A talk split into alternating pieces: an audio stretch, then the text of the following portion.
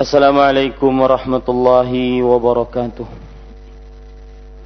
بسم الله الرحمن الرحيم إن الحمد لله نحمده ونستعينه ونستغفره ونعوذ بالله من شرور أنفسنا وسيئات أعمالنا من يهده الله فلا مضل له ومن يضلل فلا وأشهد أن لا إله إلا الله وحده لا شريك له وأشهد أن محمدا عبده ورسوله. يا أيها الذين آمنوا اتقوا الله حق تقاته ولا تموتن إلا وأنتم مسلمون. يا أيها الناس اتقوا ربكم الذي خلقكم من نفس واحدة وخلق منها زوجها وبث منهما رجالا كثيرا ونساء واتقوا الله الذي تساءلون به والأرحام إن الله كان عليكم رقيبا يا أيها الذين آمنوا اتقوا الله وقولوا قولا سديدا يصلح لكم أعمالكم ويغفر لكم ذنوبكم ومن يطع الله ورسوله فقد فاز فوزا عظيما. أما بعد فإن أصدق الحديث كتاب الله وأحسن الهدي هدي محمد صلى الله عليه وعلى آله وسلم وشر الأمور محدثاتها وكل محدثة بدعة وكل بدعة ضلالة وكل ضلالة في النار. Alhamdulillah kita bersyukur pada Allah Subhanahu wa taala. Pada hari ini Kamis pagi menjelang siang 26 Sya'ban 1437 Hijriah kita duduk bersama kembali mengkaji kitab Tanbihat ala Ahkam Takhtassu bil Mu'minat yang ditulis oleh Fadilatul Syekh Saleh bin Fauzan Al-Fauzan hafizahullah taala yang sudah diterjemahkan dalam buku dengan judul Tuntunan Praktis Fikih Wanita Mukminah. Salawat dan salam semoga selalu Allah berikan kepada Nabi kita Muhammad sallallahu alaihi wa ala alihi wasallam, pada keluarga beliau, para sahabat, serta orang-orang yang mengikuti beliau sampai hari kiamat kelak. Dengan nama-nama Allah yang husna dan sifat-sifat yang ulia, kita berdoa, Allahumma aslih lana dinana alladhi huwa ismatu amrina wa aslih lana dunyana allati fiha ma'ashuna wa aslih lana akhiratana allati fiha ma'aduna waj'alil hayata ziyadatan lana fi kulli khair. Waj'alil mauta rahatan lana min kulli syarr. Wahai Allah perbaikilah urusan agama kami yang merupakan benteng diri kami. Dan perbaikilah urusan akhirat dunia kami yang di dalamnya tempat tinggal kami. Dan perbaikilah urusan akhirat kami yang di dalamnya tempat kembali kami. Dan jadikanlah kehidupan sebagai tambahan bagi kami dalam setiap amal kebaikan. Dan jadikanlah kematian sebagai peristirahatan bagi kami dari setiap keburukan. Amin ya rabbal alamin.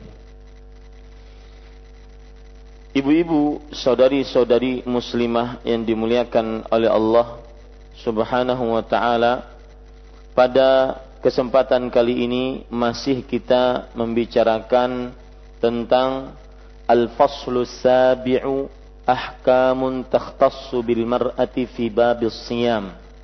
Pasal yang ketujuh hukum-hukum yang khusus tentang puasa bagi wanita. Dan pada pertemuan sebelumnya kita sudah membahas yaitu orang-orang yang diperbolehkan untuk tidak berpuasa di siang hari bulan Ramadan dan mereka adalah orang-orang yang merupakan mendapatkan keringanan bahkan mereka diharamkan untuk berpuasa dalam keadaan-keadaan tertentu di siang hari bulan Ramadan. Dan pada pertemuan sebelumnya kita sudah membahas yaitu wanita yang diperbolehkan untuk tidak berpuasa dan ini alasan khusus yang dimiliki oleh para wanita ketika mereka haid dan nifas maka pada saat itu diharamkan bagi mereka untuk berpuasa di siang hari bulan Ramadhan. Kemudian nantinya mereka berbuka. Ibu-ibu, saudari-saudari muslimah yang dimuliakan oleh Allah Subhanahu wa taala, kemudian penulis menyebutkan jenis wanita yang kedua yang diharamkan untuk apa diperbolehkan untuk berbuka di siang hari bulan Ramadhan. Jenis wanita kedua ini penulis mengatakan al-hamilu wal ir al-hamlu wal irda. Kehamilan dan penyusuan. Kehamilan dan penyusuan. Penulis mengatakan alladzani yahsulu bis-siyami fihima dhararun 'ala al-mar'ah aw 'ala tifliha aw alaihima ma'an.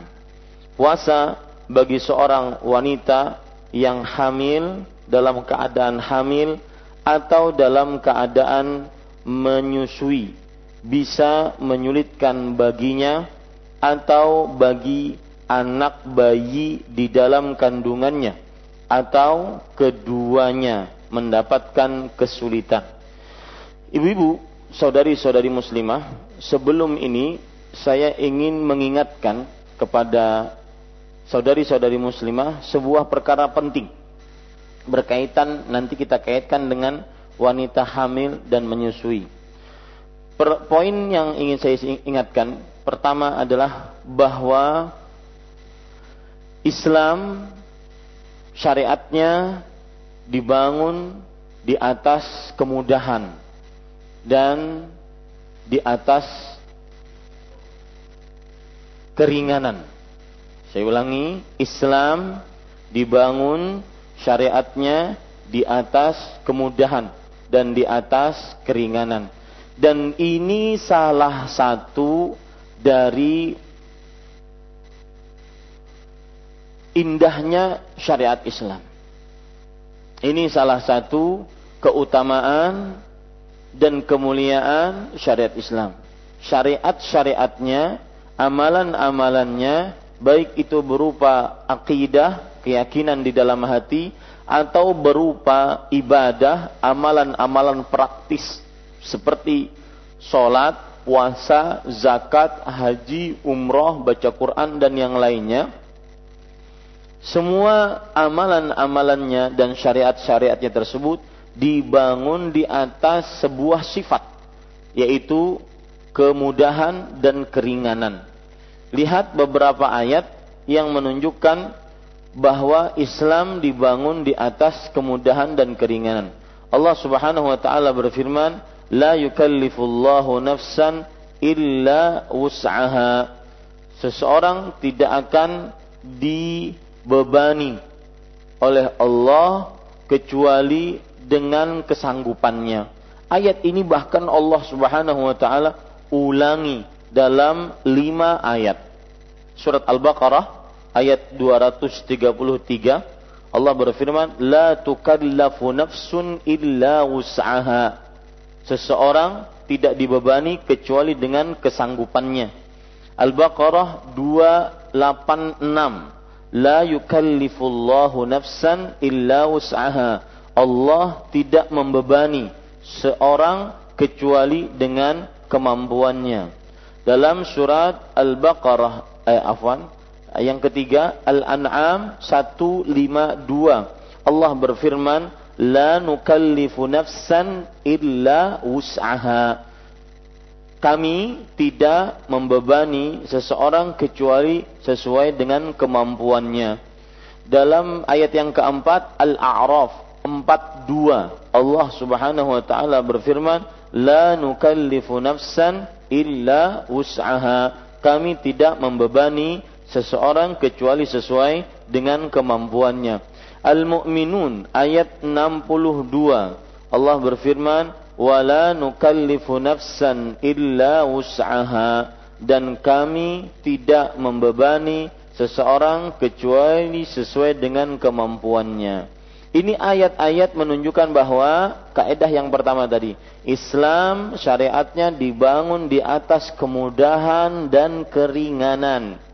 Ayat yang lain yang disebutkan oleh Allah Subhanahu wa taala bahwa Allah Subhanahu wa taala berfirman dalam ayat-ayat yang berkaitan dengan puasa dan Ramadan. Puasa dan Ramadan. Eh, Al-Baqarah 185. Allah berfirman, "Syahrul Ramadan alladzi unzila fihi al-Qur'an hudan lin-nas wa bayyinatin minal huda wal furqan." فمن شهد منكم الشهر فليصمه ومن كان مريضا أو على سفر فعدة من أيام أخر. وعلى الذين يطيقونه فدية طعام مسكين. عفوا. ومن كان مريضا أو على سفر فعدة من أيام أخر. يريد الله بكم اليسر ولا يريد بكم العسر. ولتكملوا العدة walitukabbirullah ala ma hadakum wa la'allakum tashkurun. Bulan Ramadan yang diturunkan di dalamnya Al-Qur'an sebagai petunjuk bagi manusia, sebagai keterangan-keterangan yang jelas dari petunjuk dan sebagai pembeda antara yang hak dan batil. Maka barang siapa yang menyaksikan dari kalian bulan Ramadan, hendaklah ia berpuasa pada bulan Ramadan tersebut.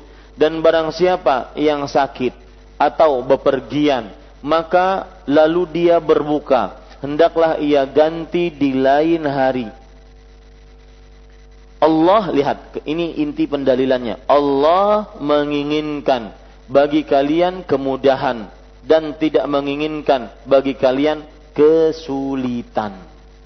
Ini menunjukkan bahwa syariat puasa meskipun terlihat sulit yaitu meninggalkan makan, minum, bersetubuh dan seluruh yang membatalkan puasa padahal hal-hal tersebut dihalalkan, ditinggalkan dari mulai terbit fajar kedua sampai terbenam matahari ini ditinggalkan. Meskipun terlihat sulit tetapi sebenarnya dia mudah tidak ada kesulitan padanya. Termasuk di dalamnya masalah wanita hamil dan menyusui. Kenapa mereka diperbolehkan untuk tidak berpuasa di bulan Ramadan? Yang mana seluruh wanita dan kaum muslimat diwajibkan untuk berpuasa. Salah satu penyebabnya adalah karena Islam dibangun syariatnya di atas kemudahan dan keringanan. Nah, itu tujuan saya menjelaskan ini. Ya. Ini harus dipahami baik-baik. Islam dibangun di atas keringanan dan kemudahan. Lihat lagi ayat yang lain, Allah Subhanahu wa taala berfirman di dalam Al-Qur'an, "Ma ja'ala 'alaikum fid dini min haraj. Allah Subhanahu wa taala tidak menginginkan bagi kalian di dalam beragama kesulitan. Ya, di dalam beragama kesulitan. Itu Allah Subhanahu wa taala sebutkan dalam Al-Qur'an surat Al-Maidah ayat 6. Ayat 6 ma yuridu yuridu Allah liyaj'ala 'alaikum min liyaj'ala 'alaikum min haraj. Allah tidak menginginkan untuk menjadikan atas kalian kesulitan. Ini menunjukkan ibu-ibu, saudari-saudari muslimah, ayat ini bercerita tentang uh, tayamum. Maka tatkala tidak ada air, padahal kita diwajibkan tetap diwajibkan sholat, maka tidak mengapa kita mengganti dengan yang lain yaitu dengan bertayamum memakai debu yang suci. Ini menunjukkan Islam dibangun di atas kemudahan dan keringanan. Itu surat Al-Maidah ayat 6. Ya, tadi Al-Maidah ayat 6. Ada lagi Allah Subhanahu wa taala berfirman di dalam Al-Qur'an yaitu surat Ali Imran Surat Al-Ahzab ayat 50. Allah Subhanahu wa taala berfirman, "Likai la yakuna 'alaika haraj." Agar tidak menjadi atasmu kesulitan. Agar tidak menjadi atasmu kesulitan. Ini semua ibu-ibu, saudari-saudari, ayat yang menunjukkan bahwa salah satu prinsip agama Islam di dalam ajaran-ajarannya Islam dibangun di atas kemudahan dan keringanan. Menunjukkan bahwa apabila ada syariat Islam yang menyulitkan, maka bisa dipastikan itu bukan syariat Islam. Dan menunjukkan pula bahwa kita sebagai seorang muslim dan muslimah tidak diperkenankan untuk bersusah-susah di dalam beragama. Ya, coba perhatikan sebuah hadis Rasul Shallallahu Alaihi Wasallam riwayat Bukhari kalau tidak salah Inna dina yusrun walan yushaddad dina illa ghalabah. Sesungguhnya Islam itu mudah dan tidak ada yang menyulitkan kecuali Islam akan mengembalikan kepada kemudahan. Kita kembali kepada kitab kita ibu-ibu saudari-saudari muslimah. Penulis di sini mengatakan puasa bagi seorang wanita dalam keadaan hamil. Hamil adalah keadaan seorang perempuan yang dia berarti mengandung, ya, yang dia berarti mengandung. Kalau kita buka kamus besar bahasa Indonesia, hamil mengandung janin dalam rahim karena sel telur dibuahi oleh spermatoza. Ini arti hamil. Puasa bagi seorang wanita dalam keadaan hamil. Ya, karena kita harus mendudukan dulu apa itu makna hamil. Hamil mengandung janin dalam rahim karena sel telur dibuahi oleh spermatoza. Atau dalam keadaan menyusui. Menyusui maksudnya adalah e, seorang ibu yang menyusui anaknya. Seorang ibu yang menyusui anaknya. Setelah dia melahirkan maka dia menyusui anaknya. Memberikan air susu untuk diminumkan kepada bayi tersebut dari buah dada. Itu arti daripada menyusui. Jadi kalau seandainya nanti ada orang yang tidak orang yang mem, me, mohon maaf memerah air susunya kemudian dia masukkan ke dalam botol, ke dalam odot, kemudian dia minumkan kepada anaknya, apakah itu termasuk dari hukum ini atau tidak? Nah itu maka penting kita untuk meletakkan arti menyusui. Menyusui adalah memberikan air susu kepada eh, untuk diminum kepada bayi dari buah dadanya bisa menyulitkan baginya. Nah, dalam keadaan hamil atau menyusui tadi, kalau dia puasa itu bisa menyulitkan baginya, kembali kepada kemudahan, kepada awal yang saya sebutkan tadi, bahwa karena sulit maka akhirnya Islam mengembalikan kepada kemudahan. Makanya ada kaidah dalam kaidah fikih mengatakan al masyaqqatu tajlibu taisir. Kesulitan mendatangkan kemudahan. Ini kaidah al masyaqqatu tajlibu taisir. Ketika puasa menyulitkan baginya. Kata-kata baginya itu berarti bagi wanita hamil dan bagi wanita yang menyusui. Mungkin anaknya tidak merasa sulit. Ya. Tetapi dia dia ibunya yang merasa sulit. Si wanita hamil ini atau wanita menyusui ini yang merasa sulit. Anaknya tidak merasa sulit, anaknya mungkin tidak menangis, Anaknya mungkin tidak kekurangan gizi selama dia berpuasa, tapi dia yang merasa lemah, dia yang merasa sulit untuk berpuasa. Ini satu. Atau bagi anak bayi di dalam kandungannya. Bagi anak bayi di dalam kandungannya. Maksudnya adalah bagi janin di dalam kandungannya atau bagi bayi yang sedang disusuinya. Ini dua-duanya, ya. Dua-duanya bagi janin yang di dalam kandungannya atau bayi yang sedang disusuinya. Jadi ketika seorang ibu berpuasa, uh, sang ibu tersebut tidak merasa lelah meskipun disedot oleh anaknya, ya, ataupun asupan makanan kepada janin dalam rahimnya tidak uh, dia tidak merasa susah. Tetapi yang jadi masalah anaknya ini bermasalah. Anaknya jadi lemah, anaknya jadi sakit, anaknya jadi kekurangan gizi dan semisalnya. Karena sebulan lumayan, ya Kadang-kadang wanita hamil itu dua minggu saja dia sudah bisa menambah beberapa daging berat daging untuk janin yang ada dalam rahimnya. Ini sebulan. Maka yang berbahaya bukan ibunya, tetapi yang berbahaya adalah anak e, janinnya atau bayinya, janin yang dalam rahimnya atau bayi yang disusuinya. Atau keduanya mendapatkan kesulitan atau kesulitan tersebut didapatkan oleh kedua-duanya baik sang ibu atau sang anaknya. Dua-duanya sulit. Sang ibunya karena terlalu disedot, akhirnya dia merasa lemah, merasa lemes, ya. Sedangkan anaknya terus ingin menyusu kepadanya. Dan begitu juga anaknya, anaknya karena asupan susu dari e, buah dada sang ibu tersebut sedikit, maka akhirnya e, sang anak tidak mendapatkan air susu yang maksimal. Nah, ini berarti kedua-duanya. Nah, tiga sebab ini nanti akan dibicarakan oleh para ulama. Ketika kita membicarakan perbedaan pendapat di antara para ulama tentang hukum wanita hamil dan menyusui yang berkaitan dengan puasa. Ya.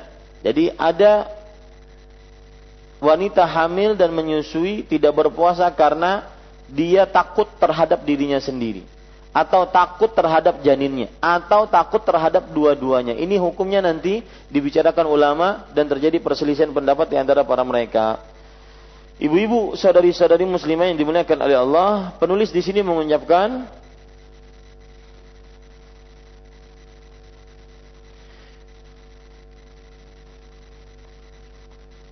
fa innaha tuftiru fi hali hamliha wa irdha'iha. Artinya maka ia boleh, maka ia dibolehkan untuk tidak berpuasa dalam keadaan seperti itu, baik keadaan menyusui atau keadaan hamil. Ya. Kemudian penulis mengatakan, "Tsumma in kana ad-dararu alladhi aftarat min ajlihi yahsulu 'ala at-tifli faqat dunaha fa inha taqdi ma aftarata ma aftarathu wa tut'imu kulla مسكينا miskinan. Wa in kana ad-dararu 'alayha fa innahu yakfi minha al-qadha.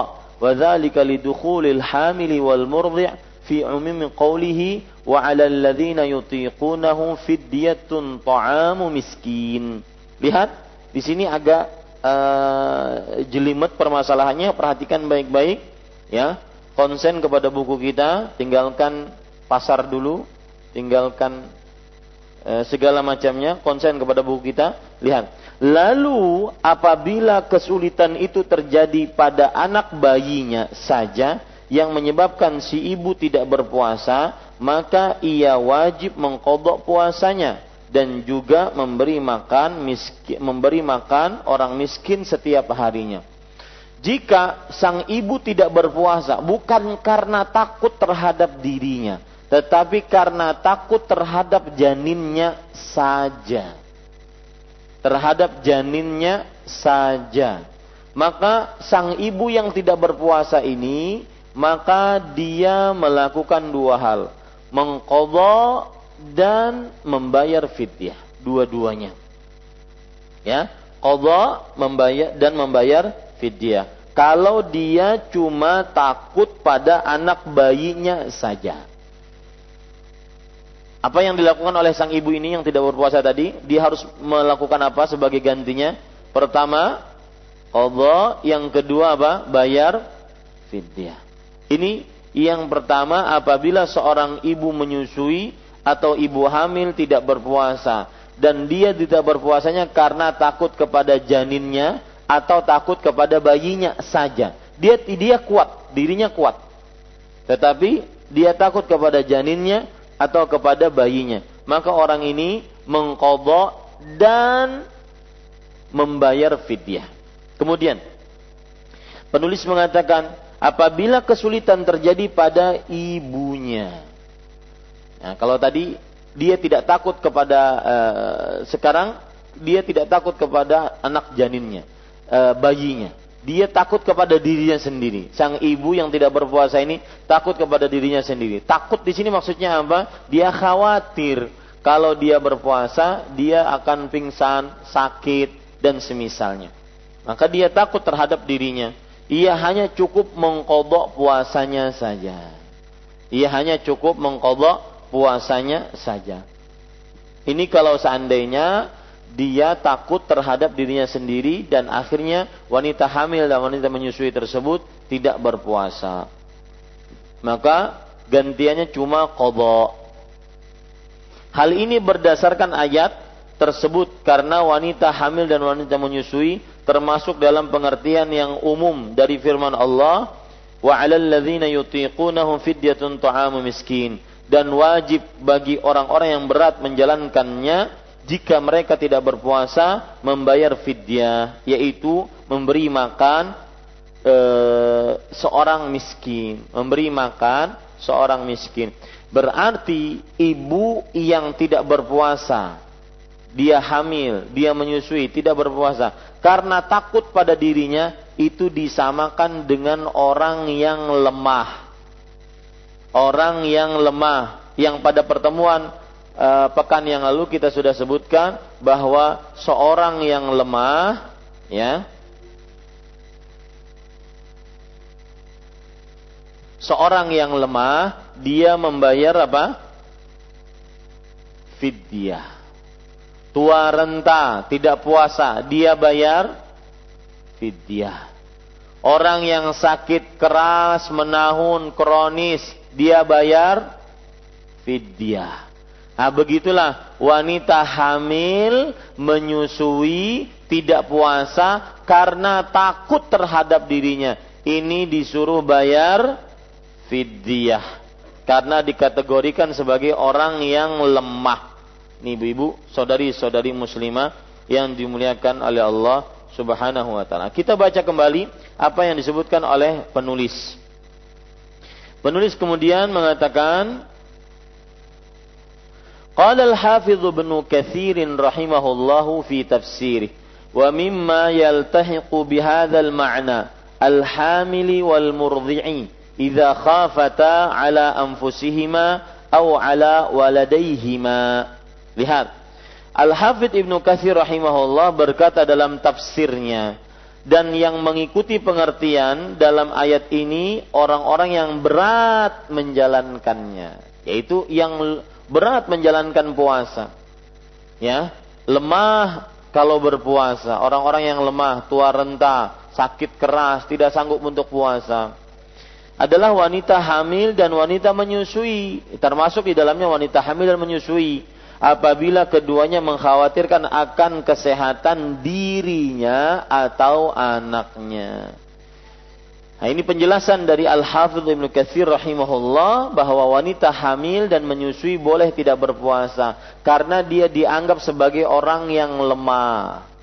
Nah, garis bawah itu baik-baik Bu. Wanita hamil dan menyusui boleh tidak berpuasa karena dianggap sebagai orang yang lemah. Ya. Kemudian Syekhul Islam Ibn Taimiyah rahimahullahu taala berkata, "In kanatil hamilu takhafu ala janiniha fa innaha tuftir wa taqdi an kulli yawmin yawman wa tut'imu an kulli yawmin miskinan ritlan min khubzin." Syekhul Islam Ibn Taimiyah rahimahullahu taala berkata, jika wanita yang sedang hamil itu mengkhawatirkan janinnya maka ia boleh tidak berpuasa dan membayar kodok puasanya untuk setiap hari yang ditinggalkannya serta memberi makan setiap hari or seorang miskin sebanyak satu kati roti yaitu satu makanan pokok roti. Di sini ibu-ibu, saudari-saudari muslimah, kembali lagi penulis Syekh Saleh Fauzan menekankan pendapatnya, menekankan pendapatnya. Saya ulangi lagi, menekankan pendapatnya bahwa wanita yang berpuasa, ah, wanita hamil dan menyusui yang dia tidak berpuasa karena takut terhadap janinnya atau anaknya, maka dia wajib melakukan dua hal. Apa itu ibu? Pertama apa?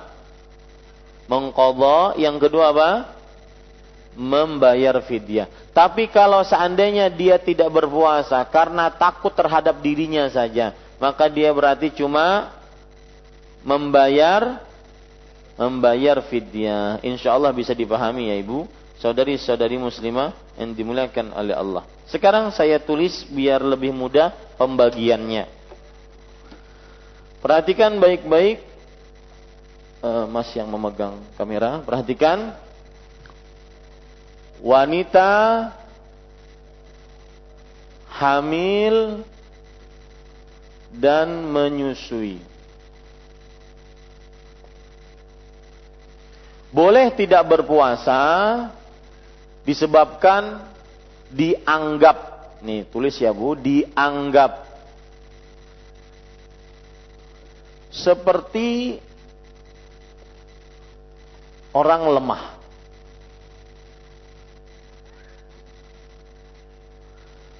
Atau dianggap seperti orang sakit atau musafir. Nah, nah, nggak usah atau musafirnya nggak usah. Apa hubungannya? Ya, hamil dan musafir apa hubungannya? Nggak ada. Taib, lemah dan sakit.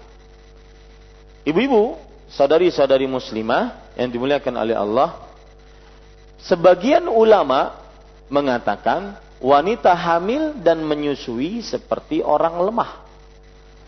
Orang lemah kalau tidak berpuasa, dia apa yang dia lakukan?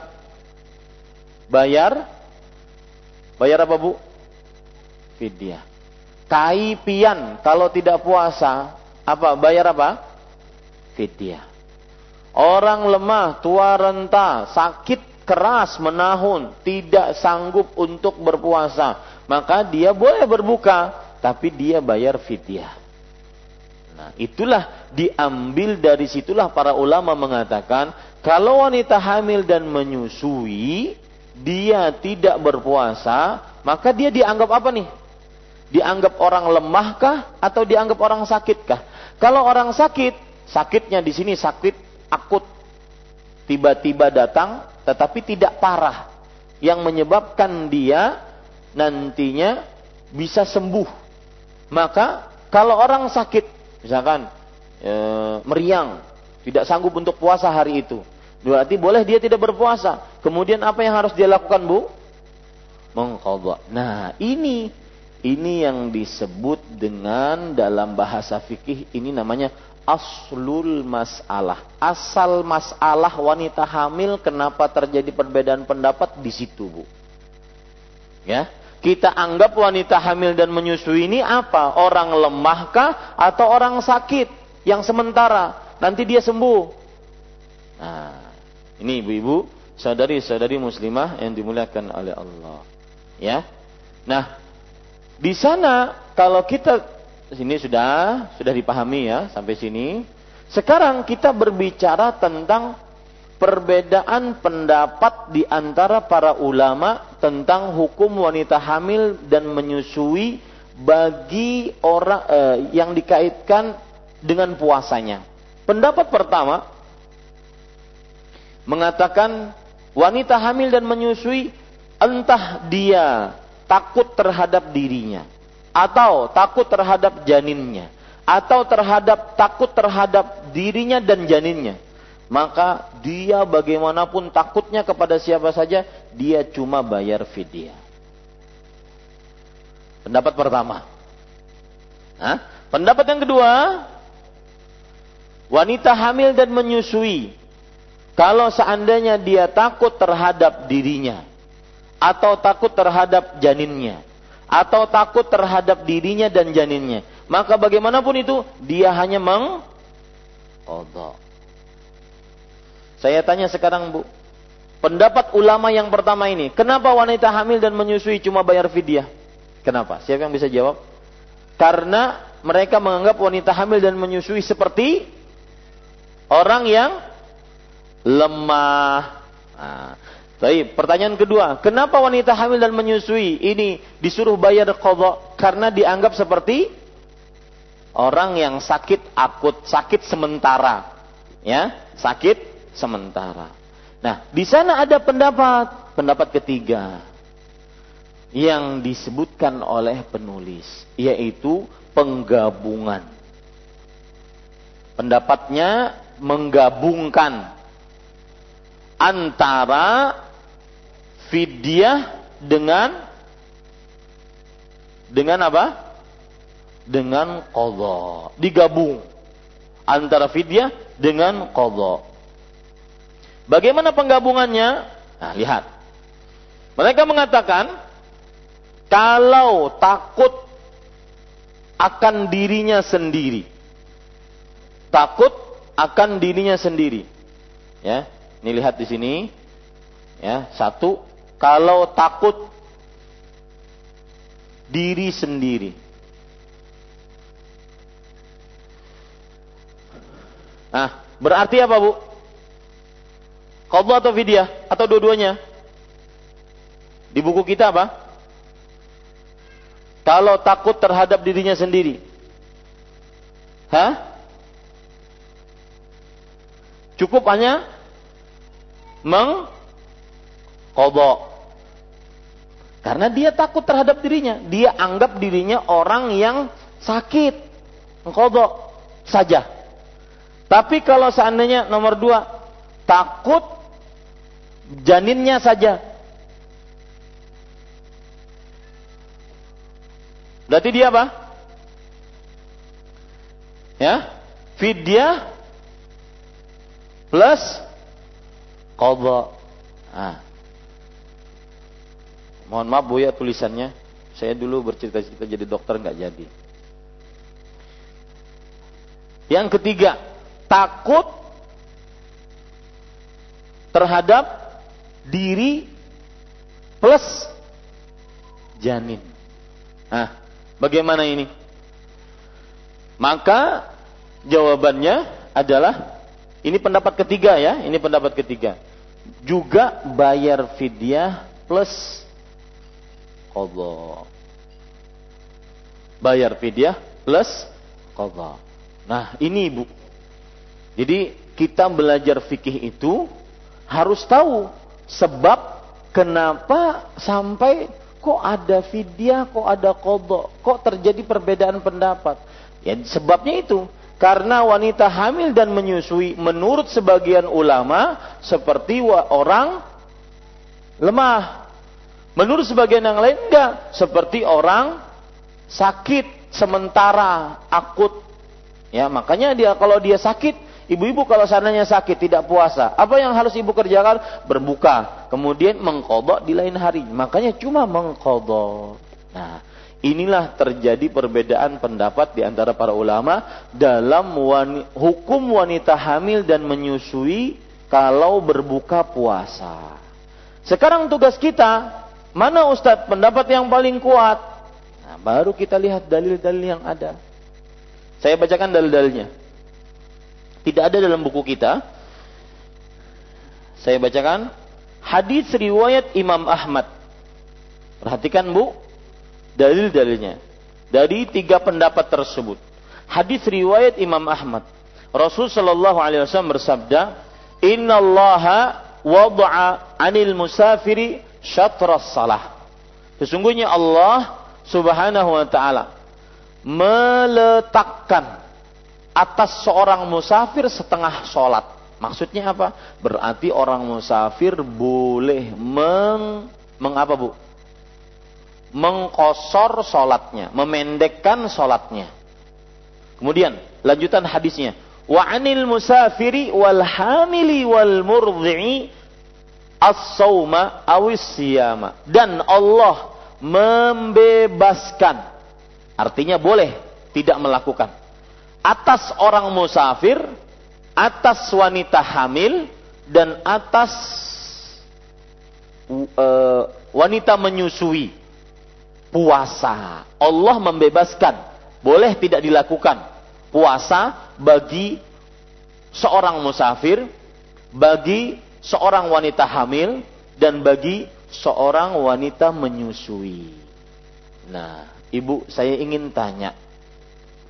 Mohon dijawab dengan mik ya, biar saya tahu e, jeli enggak pemahamannya. Ini hadis digunakan dalil untuk salah satu dari tiga pendapat tadi. Perhatikan baik-baik. Sesungguhnya Allah Subhanahu wa taala meletakkan atas orang musafir, wanita hamil, wanita menyusui. Ya, puasa. Artinya boleh nggak puasa? Ini dalil untuk pendapat yang mana? Fidyahkah, kodokkah, atau gabungankah? Silahkan bu, dijawab. Salah satu utusan saja. Yang salah tidak di. Nah, bu. Dalil pertanyaan saya, itu hadis yang saya barusan bacakan dalil untuk pendapat mana? Ibu akan paham kalau seandainya ibu melihat sebab tadi. Wanita hamil menyusui disuruh kodok, kenapa? Karena sakit. Wanita hamil menyusui disuruh fidyah, kenapa? Karena lemah. Nah, silahkan bu, pendapat dalil pendapat yang mana? Nah, Bismillah. Uh, hadis ini untuk orang uh, musafir atau penyakit yang akut, jadi uh, dia cukup untuk mengkodo saja. Berarti pendapat yang mana? Satu, dua, tiga? Pendapat yang kedua, Ustaz. Pendapat yang kedua. Kenapa? Lihat sekarang. Lihat hadisnya. Sesungguhnya Allah meletakkan untuk orang musafir wanita hamil dan menyusui. Lihat, wanita hamil dan menyusui digandeng dengan musafir. Musafir digandeng dengan orang sakit. Betul dalam ayat begitu? Barang siapa yang musafir atau sakit, lalu dia berbuka. Nah, ini menunjukkan bahwa hukum orang musafir yang tidak berpuasa sama dengan hukum wanita hamil dan menyusui. Otomatis hukumnya apa? Meng Mengapa bu? Mengkodoh atau fidyah? Mengkodoh. Nah ini. Berarti dalil yang saya sebutkan tadi untuk wanita yang hamil dan menyusui dan dia mengkodok. Kenapa Ustadz demikian? Karena Rasulullah menggandengkan dengan wanita hamil dan menyusui orang musafir. Dan orang musafir kalau tidak puasa, dia boleh tidak puasa. Dan dia nanti apa yang dilakukan? Kodok tapi dia? Kodok. Maka begitu pula wanita hamil dan menyusui. Kenapa? Karena digandengkan dalam bahasa dalil itu namanya dalalatul iqtiran. Artinya pendalilan secara bergandengan. Ketika hamil dan menyusui digandengkan dengan musafir, maka hukumnya pun sama. Musafir kalau nggak puasa disuruh qadha, wanita hamil dan menyusui pun kalau nggak puasa disuruh apa? Allah. Ini yang uh, saya bertahun-tahun ya me, apa namanya membaca masalah ini dulunya saya menganggap fidyah. Kemudian kembali kepada qadha. Sampai detik ini saya masih berpendapat bahwa wanita hamil menyusui ataupun menyusui baik takut terhadap dirinya sendiri atau e, takut terhadap janinnya atau takut terhadap janin dan dirinya tetap dia mengqadha. Karena dia seperti orang apa Bu? Seperti orang apa? Lemah atau sakit? Sakit yang sementara. Ini ibu-ibu, saudari-saudari muslimah yang dimuliakan oleh Allah Subhanahu wa taala. Baik, dalil yang lain Bu, saya akan ambil yaitu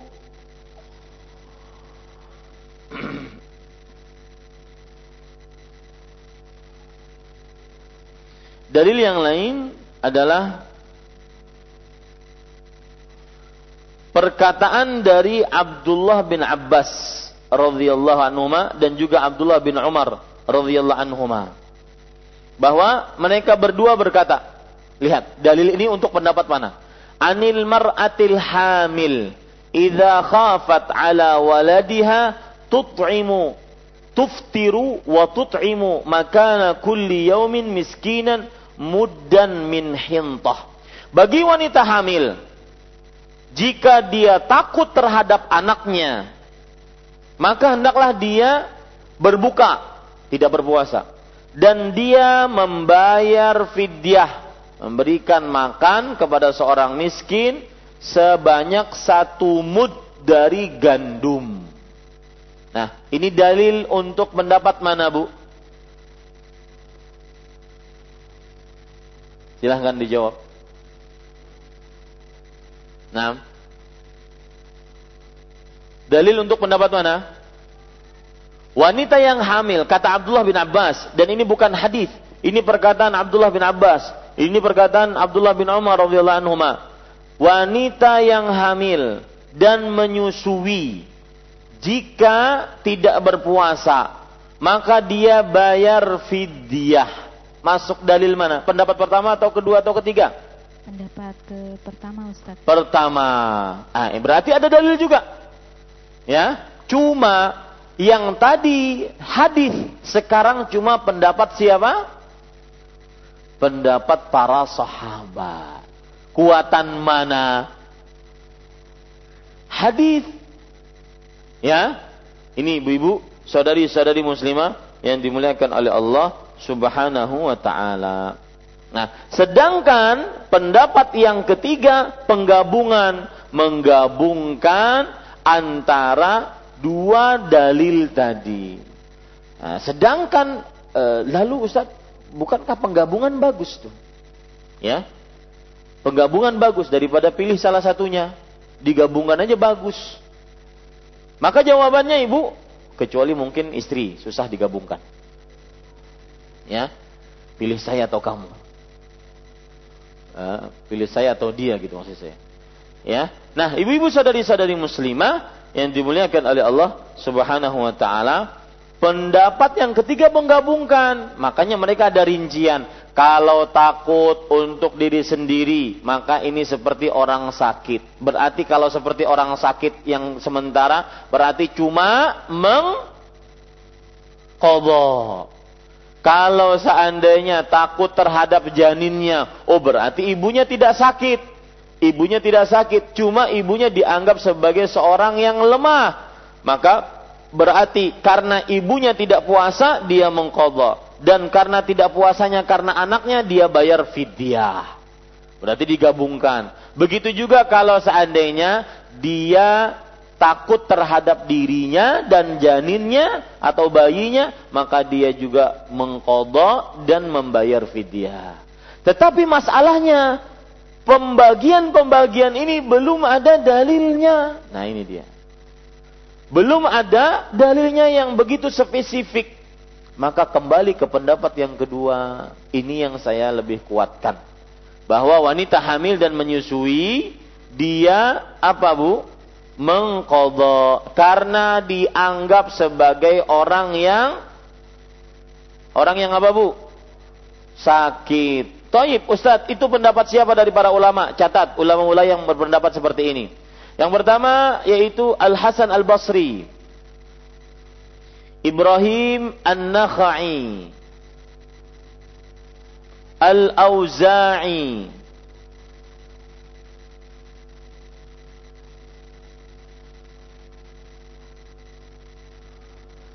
Al-Thawri. Sufyan Al-Thawri. Ata Ibnu Abi Rabah, Sufyan Ats-Tsauri, Atha Ibnu Abi Rabah, Ibnu Shihab Az-Zuhri, Ibnu Shihab Az-Zuhri, Sa'id Ibnu Jubair dan ini mazhabnya Imam Abu Hanifah.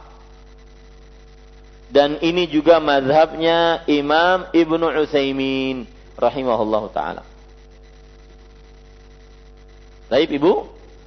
Nah, itu lebih kita condong kepada pendapat itu. Kita lanjutkan apa yang disebutkan oleh penulis ibu-ibu saudari-saudari muslimah yang dimuliakan oleh Allah Subhanahu wa taala. Penulis mengatakan Insya Allah sudah paham ya tentang hukum wanita haid dan menyusui, eh, wanita hamil dan menyusui. Saya tidak ingin kita belajar hukum langsung. Wah, jadi hukumnya apa Ustaz? Enggak. Tapi kita belajar mendasar. Dasarnya begini. Masalah asal hukum masalahnya begini. Sebab terjadinya perbedaan pendapat kita sudah tahu. Oh, ternyata begitu. Wanita hamil dan menyusui terjadi perbedaan pendapat di antara para mereka. Kalau seandainya e, dianggap sebagai orang yang lemah, tua renta, maka dia melewati qadha eh, fidyah. Kalau dianggap sebagai orang yang sakit, orang yang tidak mampu saat itu, sakit sementara, berarti dia dianggap sebagai orang yang sakit. Berarti dia mengkodok dan semisalnya. Ini ibu-ibu, sadari-sadari muslimah. Taib, tinggal permasalahan sebelum kita masuk kepada catatan A mustahabah, tinggal permasalahan. Kalau bayar fidyah, kalau ibu-ibu ada yang mengambil pendapat saya mau bayar fidyah aja. Ya. Boleh enggak? Maka kalau seandainya berdasarkan dalil, itu hak ibu-ibu. Kita tidak memak bisa memaksa dalam masalah urusan fikih. Asalkan masih dalam ranah terjadi perbedaan pendapat di antara para ulama. Yang mu'tabar, yang benar-benar dianggap dan di, perbedaan pendapat tersebut memang diakui oleh para ulama. Silahkan kalau seandainya ingin bayar fidyah. Lalu Ustaz saya sekarang punya, kalau anggap sekarang kayak istri saya itu. ya Punya hutang puasa masih 30 hari. Karena apa? Karena e, dulu ketika hamil e, Suraya, kemudian hamil Halimah, kita ber e, saya memberikan jawaban kepada beliau bahwa harus kodok. Sampai sekarang belum kodok. Ya, ini hamil lagi. Nah ini gimana Ustadz? Ya, ini ibu-ibu sadari-sadari muslimah yang dimuliakan oleh Allah. Kalau seandainya dia mengambil pendapat fidyah, itu hak seseorang asalkan dengan dalil-dalilnya, bukan hanya karena enaknya saja.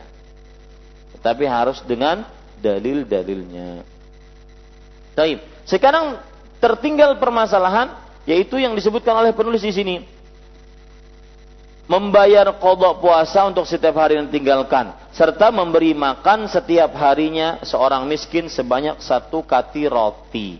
Nah, bagaimana ya, bagaimana kalau eh, tata cara membayar fidyah? Ya.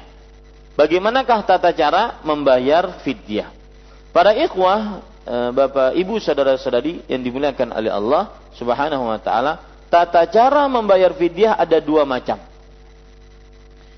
Yang pertama yaitu memberi makanan pokok yang belum siap saji kepada seorang miskin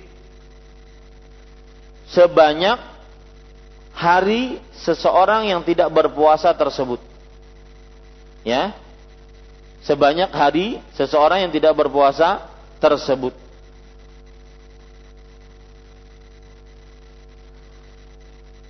Seberapa banyak setiap harinya? Setengah sa'. Setengah sa' dan e, setengah sok kira-kira satu kilo setengah satu kilo setengah ini berdasarkan hadis riwayat Imam Bukhari dan Muslim dari Ka'ab ibn Ujrah Rasulullah SAW bersabda kepada beliau At'im sittata masakin likulli miskinin nisfu sa' Berikanlah makan kepada enam orang miskin. Setiap seorang miskinnya mendapatkan setengah sa' setengah sa' dalam kilo itu sekitar satu setengah kilo. Dalam liter mungkin hampir dua liter. Betul ibu? Ya hampir dua liter. Ini cara pertama. Cara yang kedua bayar fidyahnya adalah sebagaimana hadis riwayat Bukhari dari Anas bin Malik radhiyallahu anhu al-Ka'bi. At uh, anna Anas bin Malik radhiyallahu anhu at'ama ba'da ma kabura 'aman aw 'amain kulla yawmin miskinan khubzan wa lahman wa aftar. Anas bin Malik beliau ketika sudah tua beliau tidak sanggup puasa. Maka beliau memberi fidyah. Fidyahnya bagaimana? Setiap orang miskin beliau beri roti daging dan lauknya, uh, roti dan lauknya itu daging, kemudian beliau berbuka. Ini menunjukkan makanan siap saji dan satu kali saja, satu kali makan, bukan tiga, tiga kali sehari, bukan. Satu kali makan. Ini dua-duanya boleh. Yang penting fidyahnya itu berupa makanan.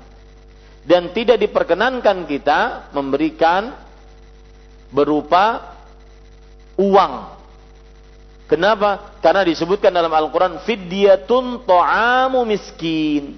Bayar fidyah dengan memberikan makanan kepada seorang miskin. Dan itulah contoh-contoh yang dicontohkan oleh Rasulullah sallallahu alaihi wa ala alihi wasallam. Uh, Ustaz, apa uh, boleh diulang yang cara nomor satu tadi Ustaz?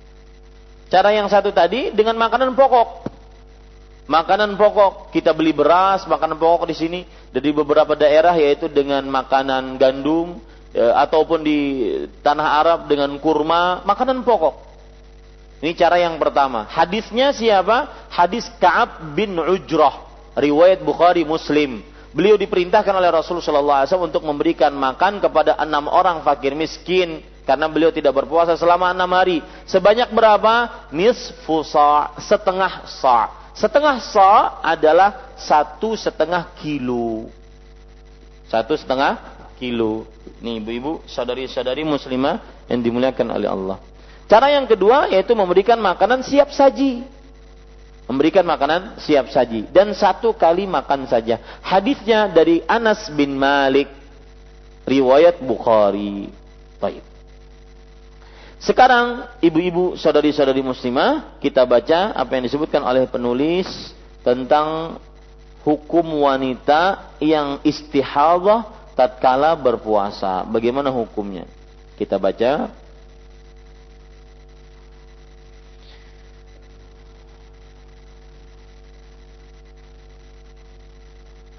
Penulis mengatakan hafizahullah taala tanbihat catatan, catatan penting. Tanbihat itu artinya catatan-catatan penting. Al-mustahadah, mustahadah, wahiyya allati ya'tiha damun la yaslu an yakuna haydan kama sabaqa yajibu 'alaiha as-siyam wa la yajuzu laha al-iftar min ajli al-istihadah. Ini mudah.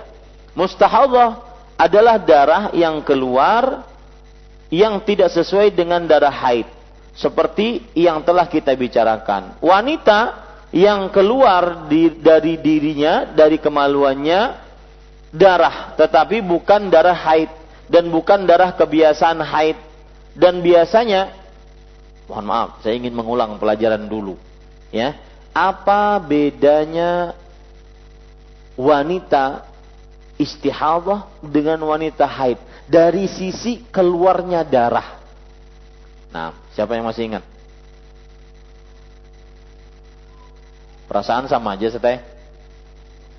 Dari situ-situ juga keluarnya.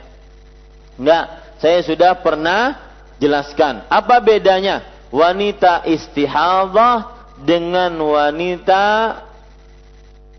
haid? Kalau wanita haid keluar darahnya dari mana? Silahkan Bu.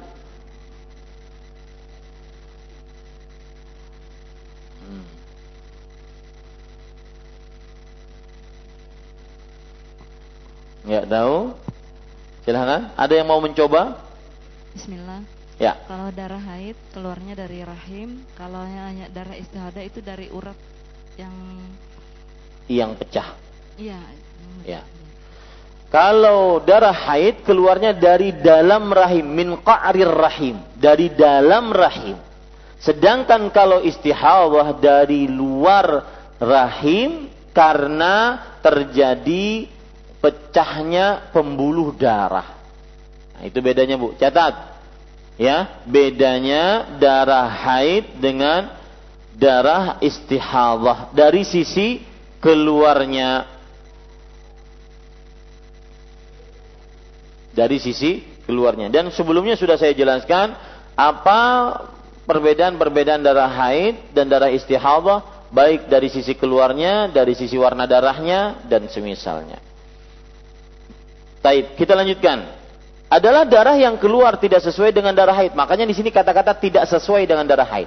Baik dari sisi warnanya nggak sesuai dengan darah haid. Dari sisi tempat keluarnya tidak sesuai dengan darah haid. Dari sisi kebiasaannya tidak sesuai juga dengan darah haid. Seperti yang telah kita sebutkan atau bicarakan. Maka wanita yang mengalaminya wajib berpuasa. Ingat ibu-ibu, wanita istihadah persis seperti wanita suci. Garis bawah itu baik-baik. Wanita istihadah persis seperti wanita suci. Kecuali tatkala ingin sholat dia membasuh kemaluannya. Itu saja. Ya, wanita istihadah persis seperti wanita suci. Kecuali tatkala ingin sholat dia membasuh kemaluannya. Kemudian baru dia sholat. Ya, berarti dia sama dengan wanita suci. Puasa, sholat, boleh baca Quran, dan semisalnya. Tidak dibolehkan berbuka dengan alasan darah istihadah tersebut. Ya. Kemudian, penulis rahimahullahu ta'ala, hafizahullahu ta'ala mengatakan, Qala Syekhul Islam Ibn Taimiyah rahimahullah, lama dzakara iftar al iftar al-haidhi qala bi khilaf al-istihadah فإن الاستحاضة تعم أوقات الزمان وليس لها وقت تؤمر فيه بالصوم. وكان ذلك لا يمكن الاحتراز منه كذرع القي وخروج الدم بالجراح والدمامل والاحتلام ونحو ذلك مما ليس له وقت محدد يمكن الاحتراز منه فلم يجعل هذا منافيا للصوم كدم الحيض. انتهى. Syekhul Islam Ibnu Taimiyah rahimahullah taala berkata ketika membicarakan tidak puasanya wanita yang sedang haid, beliau berkata, berbeda dengan darah istihadah karena istihadah keluarnya meliputi tenggang waktu. Istihadah keluarnya itu tidak mengenal waktu. Ya, maksud kata-kata meliputi tenggang waktu itu tidak ada waktu tertentu. Beda dengan haid. Ada awal bulan, ada akhir bulan, ada pertengahan bulan. Paling perbedaannya antara sehari dua hari. Ya, tahu bulan kemarin tanggal 4, bulan sekarang tanggal 5 atau tanggal 3 dan semisalnya. Ada waktu muhaddad, waktu yang terbatas. Adapun istihadah, ini yang menyebabkan istihadah dia tetap berpuasa dan sah puasanya dan tidak ada qada atasnya. Ya, dan tidak boleh dia tidak berpuasa. Kenapa? Karena darah istihadah kita tidak tahu kapan keluarnya. Tidak seperti haid, tidak ada waktu jeda untuk diperintahkan berpuasa. Tidak mungkin menahannya agar tidak keluar sebagaimana muntah. Nah, ini persis seperti muntah. Ada orang muntah, ya, tanpa sengaja, maka ini tidak batal puasanya. Rasul sallallahu alaihi wasallam bersabda dalam hadis riwayat Bukhari, "Man dzara'ahu al-qai fala qada alaih, wa man istaqa'a alaih fa alaihi al-qada." Barang siapa yang keluar muntahnya tanpa dia sengaja, tanpa dia ingin-inginkan, maka tidak ada kodok atasnya. Puasanya nggak batal. Dan barang siapa yang dia memuntahkan dengan sengaja, maka ini batal puasanya dia harus mengkodok. Begitu juga darah istihadah. Tidak bisa dia perakirakan kapan keluarnya. Keluar begitu saja. Dan keluarnya darah pada luka bisul atau keluarnya mani pada waktu mimpi. Ya, ini juga nggak bisa. Orang yang bermimpi kemudian keluar mani, dia tidak batal puasanya. Kenapa? Karena dia tidak bisa mengontrol dirinya. Gak bisa mengontrol dirinya. Ya, begitu juga keluarnya lu darah pada bisul bisa dikontrol. Sul, kena sul. Kena keluar. Mbah buka aja. Tidak bisa.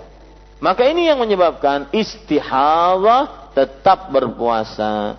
Untuk hal-hal tersebut tidak ada tenggang waktu tertentu yang memungkinkan untuk menjaga kedadiannya. Dan demiki, dengan demikian keadaan ini tidak dijadikan larangan untuk berpuasa seperti datangnya darah haid. Makanya istihadah tetap seperti wanita suci. Ya. Kemudian yang kedua penulis mengatakan B. Yajibu alal haidhi wal ha, wa alal hamili wal murdhi'i إذا أفطرنا قضاء ما أفطرته فيما بين رمضان. الذي أفطرنا منه ورمضان القادم. والمبادرة أفضل. وإذا لم يبقى على رمضان القادم إلا قدر الأيام التي أفطرت أفطرنها فإنه يجب عليهن صيام القضاء حتى يدخل عليهن رمضان الجديد. وعليهن صيام من, من رمضان الذي قبله. فإن لم يفعل ودخل عليهن رمضان وعليهن صيام من رمضان الذي قبله وليس لهن عذر في تأخيره وجب عليه القضاء. وإطعام مسكين عن كل يوم وإن كان لعذر فليس عليهن إلا القضاء. وكذلك من كان عليها qada'un bisababil iftar lima radin au safarin hukmuha ka hukmi man aftar li haidin ala tafsili sabiq. Perhatikan, ini penting. Mukaddimahnya wanita kalau tidak puasa karena hamil, karena haid, karena nyusui, tidak puasa, maka dia wajib mengkodok sebelum datang Ramadan selanjutnya. Ini seperti ini. Ya tinggal beberapa hari lagi, empat hari. Nah, maka wanita yang punya hutang sebelumnya semestinya dia sudah bayar sebelum datang Ramadan ini. Kalau seandainya Ramadan yang lalu dia punya hutang, dia harus bayar sebelum datang Ramadan ini. Kalau seandainya dia tidak mengkodok sampai datang Ramadan, maka dia harus mengkodok setelah Ramadan ini. Kalau seandainya dia tidak mengkodok Ramadan sampai datang Ramadan selanjutnya, dan tidak mengkodoknya itu karena kelalaian dia, karena keteledoran dia, maka pada saat itu dia menurut Syekh kodok plus fidyah. Ya, kalau sudah datang Ramadan selanjutnya, dia belum kodok dan belum kodok ini karena kelalaian dia, karena keremehan meremehkan dia, karena keteledoran dia, karena kemalasan dia, maka dia kodok plus apa bu? Fidyah. Tapi kalau seandainya dia memang bukan lalai, bukan teledor, bukan malas, tapi karena mungkin sakit dan semisalnya, sampai datang Ramadan selanjutnya dia belum bayar, maka dia harus mengkodok plus eh, eh, mengkodok saja tanpa plus fidyah. Karena ada alasan yang dibenarkan oleh syariat. Nah ini, ini kita baca sekarang. B. Kewajiban wanita haid, wanita hamil dan wanita menyusui. Apabila mereka tidak mengkodok puasa, atas hari-hari yang mereka tinggalkan antara bulan Ramadan yang mereka tidak berpuasa dengan Ramadan yang akan datang. Sedangkan segera mengkodok puasa itu lebih lebih utama. Ya, maka ini sedikit menyimpang dari tema kita. Kalau ada hutang, maka bayar segera. Jangan tunda-tunda. Baik hutang kepada manusia ataupun hutang kepada Allah. Ya, kalau seandainya ada hutang kepada manusia ataupun kepada Allah maka segera dibayar, jangan ditunda-tunda. Mohon diberitahukan tuh, jangan ada yang kerja dulu. Ya, para ikhwan yang dirahmati oleh Allah Subhanahu wa taala. Nah, kalau seandainya ditunda-tunda nanti seperti ini kejadiannya. Uh, Abdullah bin Umar radhiyallahu anhu pernah mengatakan, "Idza amsayta fala tantadhirus sabah wa idza asbahta fala tantadhirun masa." Jika engkau masuk waktu pagi, maka jangan tunggu waktu sore untuk beramal. Jika engkau masuk waktu sore, jangan tunggu waktu pagi untuk beramal. Ya. Wa khudh min sihatika li maradik wa min hayatika li mautik. Maka gunakan waktu sehatmu sebelum waktu sakitmu. Gunakan waktu hidupmu sebelum waktu matimu. Nah, maka jangan sampai kita tunda-tunda hutang kepada manusia ataupun hutang kepada Allah Subhanahu wa taala. Termasuk hutang kepada manusia minta halal. Ya, pernah menggibah dia, pernah me, me apa namanya? mendolimi dia, minta halal, jangan tunda-tunda. Ini juga begitu, hutang puasa juga jangan tunda-tunda. Karena mendahulukan membayar hutang itu lebih utama sebelum datang Ramadan selanjutnya. Kemudian penulis mengatakan, dan jika hari-hari menjelang bulan Ramadan yang mendatang itu tinggal sedikit hanya beberapa hari lagi, maka kesempatan ini harus digunakan untuk mengkodok puasanya dari hari yang ditinggalkan pada Ramadan yang telah lalu. Sehingga masuknya Ramadan yang akan datang ini tidak ada lagi kodok yang harus dibayar. Ini bisa dipahami insya Allah. Seperti hari-hari ini, ya saya masih sisa tiga, oh bayar sekarang. Karena agar masuk Ramadan tidak punya hutang lagi. Baik. Jika mereka tidak mengkodoknya, itu tidak membayar puasa kodok, hingga masuk Ramadan selanjutnya, hingga Roma, hingga masuk bulan Ramadan berikutnya, dan hal itu disebabkan karena halangan, uzur, sehingga mereka belum mengkodanya, maka wajib bagi mereka nanti untuk mengkodanya setelah Ramadan dan memberi makan fidyah kepada orang miskin setiap harinya menurut hitungan jumlah harinya. Akan tetapi apabila ia tidak mengkodanya disebabkan suatu halangan, nah ini kurang bu, ini salah, ya, tidak mengkodoknya. Eh, halangan yang pertama itu karena tidak ada halangan bu. Tulis ya. Karena tidak ada halangan. Ya ah, terjemahannya kurang. Saya ulangi dan hal itu disebabkan karena tidak ada halangan. Sehingga mereka belum mengkodoknya maka wajib bagi mereka nanti untuk mengkodoknya dan memberi makan fidyah kepada orang miskin setiap harinya menurut hitungan jumlah hari-harinya ya tidak ada halangan itu halangan yang pertama yang ada tanda kutipnya itu, itu tidak ada halangan yang benar seperti itu. Akan tetapi apabila ia tidak mengkodoknya, disebabkan suatu halangan, maka mereka hanya mengkodok puasanya saja. Artinya tidak bayar fidyah. Artinya tidak bayar fidyah. Demikian pula bagi orang yang mempunyai kewajiban puasa kodok yang disebabkan oleh halangan sakit atau safar bepergian jauh, maka hukumnya sama seperti mereka yang tidak berpuasa karena haid sebagaimana penjelasan yang telah lalu. Begitu juga kalau dia sakit, kalau dia safar, otomatis punya hutang puasa, maka dia harus bayar sebelum datang Ramadan selanjutnya. Kalau seandainya dia belum bayar setelah datang Ramadan padahal kemudian datang Ramadan selanjutnya, maka apa yang harus dia kata dia lakukan? Pertama, qadha. Yang kedua, kalau seandainya halangan tersebut dia tidak punya, maka dia bayar fidyah. Qadha plus fidyah. Ya. Kalau seandainya punya halangan, punya alasan yang dibenarkan oleh syariat, cuma qadha saja. Nah, ini ibu-ibu. Jadi dilihat, sekarang saya yakin ada ibu-ibu yang hadir mungkin, Allahu alam, ya. E, dulu mungkin pas waktu haid dia tidak puasa. Dan belum mengkodok sampai sekarang. Ada nggak bu? Banyak. Ya. Yang dulu-dulu belum mengaji belum orientasinya belum akhirat belum uh, benar-benar ingin meniti agama Allah ya.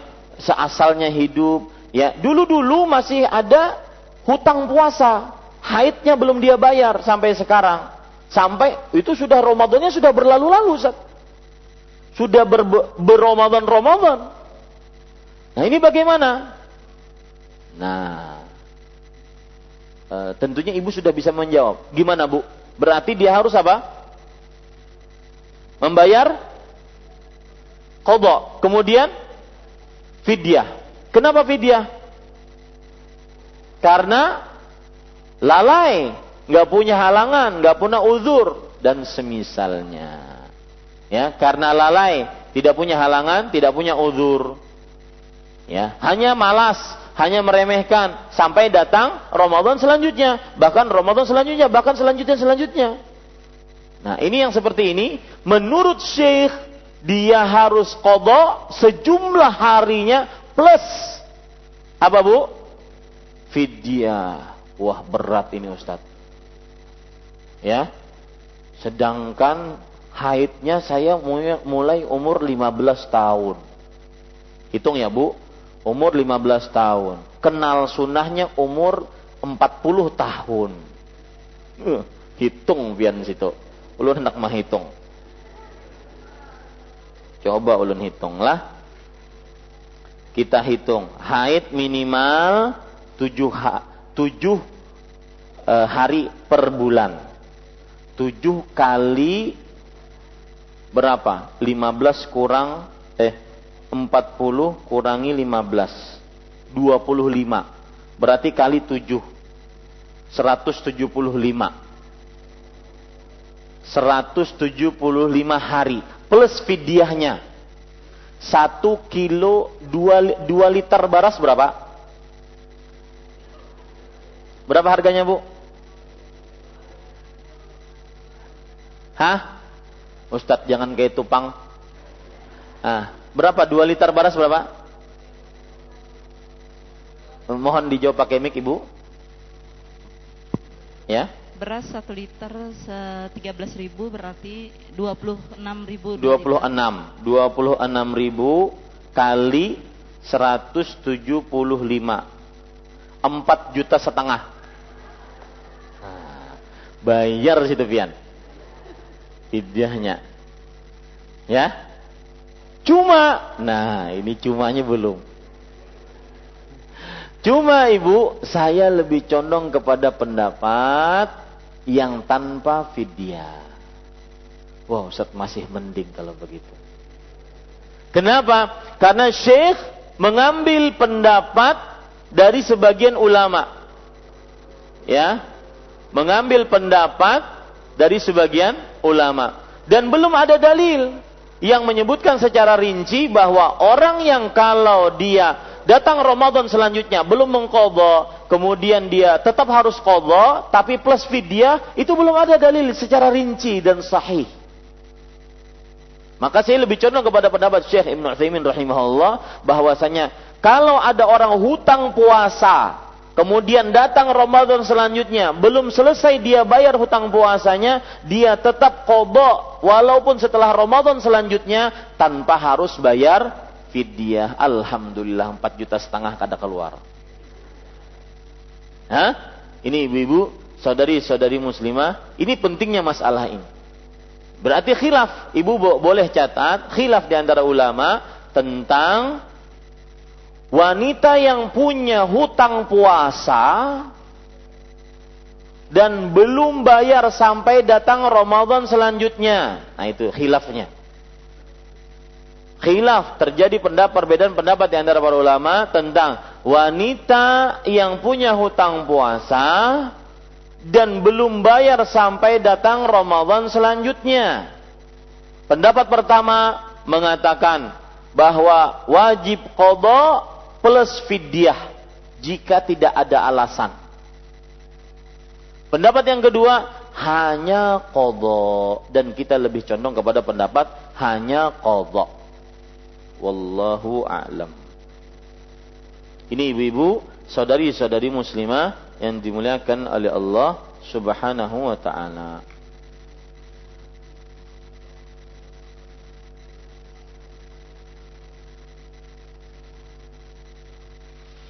Baik, uh, waktu kita habis masih ada tersisa pembicaraan menarik yaitu tentang puasa sunnah. Ya, insya Allah pada pertemuan yang akan datang dan saya menyebutkan bahwa di dalam bulan Ramadan tetap kita ada kajian Kamis. Tetap Bu? Tetap apa libur? Tetap. Ya, mulai jam berapa disepakati? Jam 9. Ya, jam 9. Tapi mohon maaf, e, mungkin kita bisa mulai dari tanggal 16, Bu ya. Ya, sekarang kalau kita lihat tanggalan ya e, dari e, tanggalannya itu kita lihat 16 Ya, di sini tanggal 4 Ramadan bertepatan tanggal 9 e, Juni itu libur karena saya safar umroh. Kemudian tanggal 11 Ramadan bertepatan dengan tanggal 16 Juni saya sudah di Banjarmasin insyaallah taala. Maka dari mulai 16, 23, 30 atau 11 Ramadan, 18 Ramadan, 25 Ramadan itu tetap kajian insyaallah taala. Demikian Ibu. Ini yang bisa saya sampaikan, kurang lebihnya saya mohon maaf. Sallallahu Nabi Muhammad walhamdulillahi rabbil alamin. Silahkan jika ada yang ingin bertanya. Nah. Assalamualaikum. Waalaikumsalam warahmatullahi wabarakatuh. Ustadz yang saya ingin tanyakan masalah kadar Ramadan tadi Ustadz ya. yang sebanyak 175 hari. Allahu Akbar. Bolehkah kita membayarnya dengan puasa Senin Kamis dan juga 13, 14, 15 itu Ustadz kita bayar? Ya. Ibu-ibu sadari-sadari muslimah yang dimuliakan oleh Allah, maka jawabannya boleh dengan niat kodok. Catat itu, boleh dengan niat qada dan semoga mendapat pahala juga pahala puasa Senin Kemis dan pahala 13 14 15. Jadi jangan niatnya puasa puasa Senin Kemis tanpa niat qada, jangan. Jangan pula digabung, enggak. Kadang enggak boleh digabung antara uh, niat amalan wajib dengan amalan sunnah nggak boleh digabung. Maka solusinya ibu bagaimana? Ibu niatkan ketika hari Senin mengkodok puasa Ramadan yang telah lalu nang bahari ya yang telah lalu nah semoga lihat kata-kata saya semoga ibu dianggap juga mendapatkan pahala puasa Senin dan Kemis 13, 14, 15. Kenapa? Karena puasa Senin dan Kemis tersebut adalah eh, yang penting kan pas hari Senin, pas hari Kamisnya puasa, gitu. Makanya kata, saya katakan semoga mendapatkan pahala Senin dan Kemis serta 13, 14, 15. Tapi niatnya, niatnya adalah mengkodok Ramadan dan tidak boleh digabung. Kenapa? Karena dia amalan wajib dan ini amalan sunnah, nggak boleh digabung niatnya. Ya, tetapi kita berharap agar meskipun kita mengkodok Ramadan pas bertepatan dengan Senin, kita juga dapat pahala puasa Senin dan pahala puasa Kamis serta 13, 14, 15. Wallahu a'lam. Nah. Silahkan Ibu, yang lain. Barakallahu titipan pertanyaan mengenai bayar fidyah orang tua yang sudah meninggal dikarenakan sakit keras yang ditanyakan teman pada hari Kamis lalu bagaimana jika hutang puasa orang tua yang sudah meninggal itu sudah dibayar saudaranya? Tapi karena ketidaktahuan dibayar dengan kode apakah hutang puasa tersebut cukup dengan kode yang sudah dibayar tadi atau harus membayar fidyah yang sudah yang sesuai ketentuan? Terima kasih. Jazakallahu khair Iya. Sekarang kalau seandainya jazakumullah khairan atas pertanyaannya, kalau seandainya pertanyaannya sudah dibayarkan kodok puasa, ya karena ketidaktahuan anak-anaknya atau keluarganya membayarkan kodok puasa, padahal sang orang tua itu punya hutangnya bukan kodok, tapi punya hutangnya fidyah.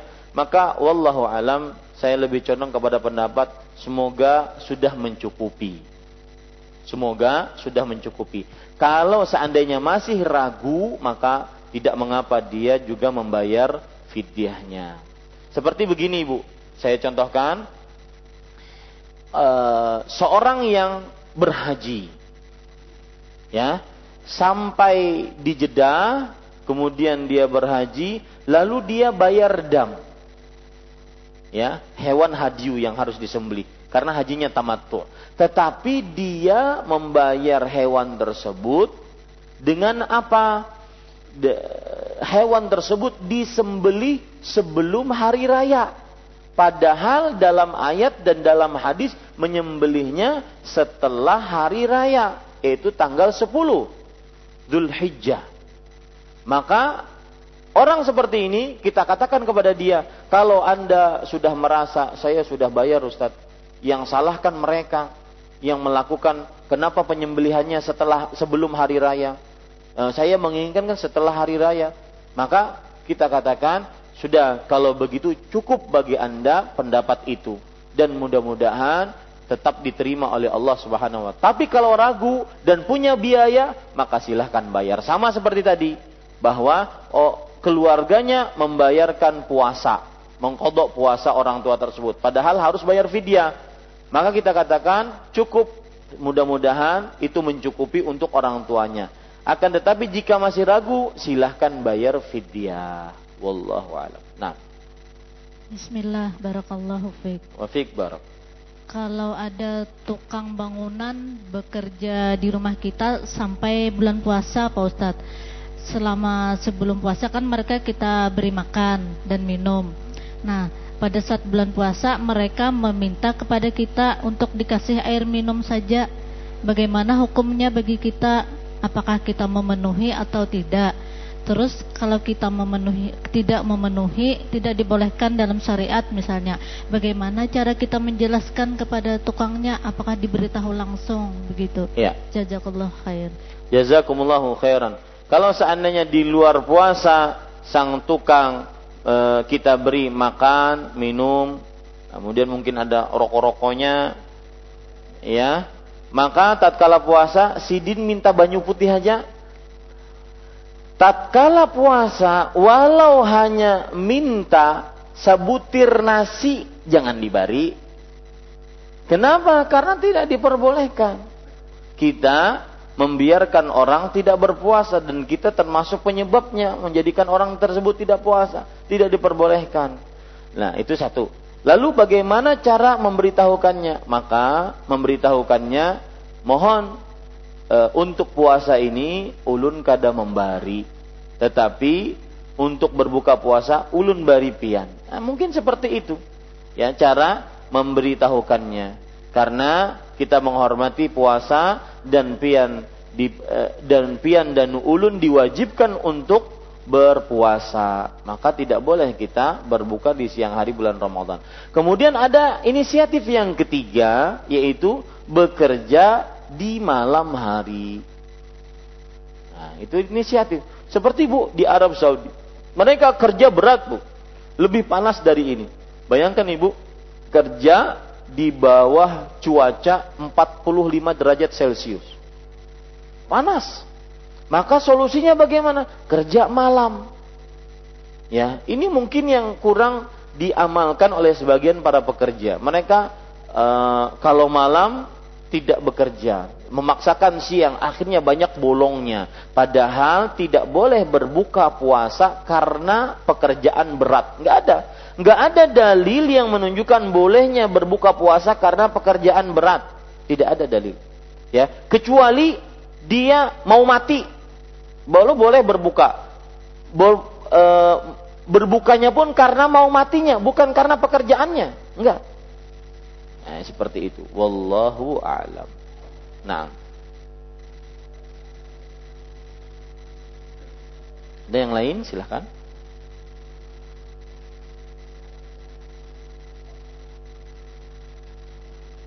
Tidak ada?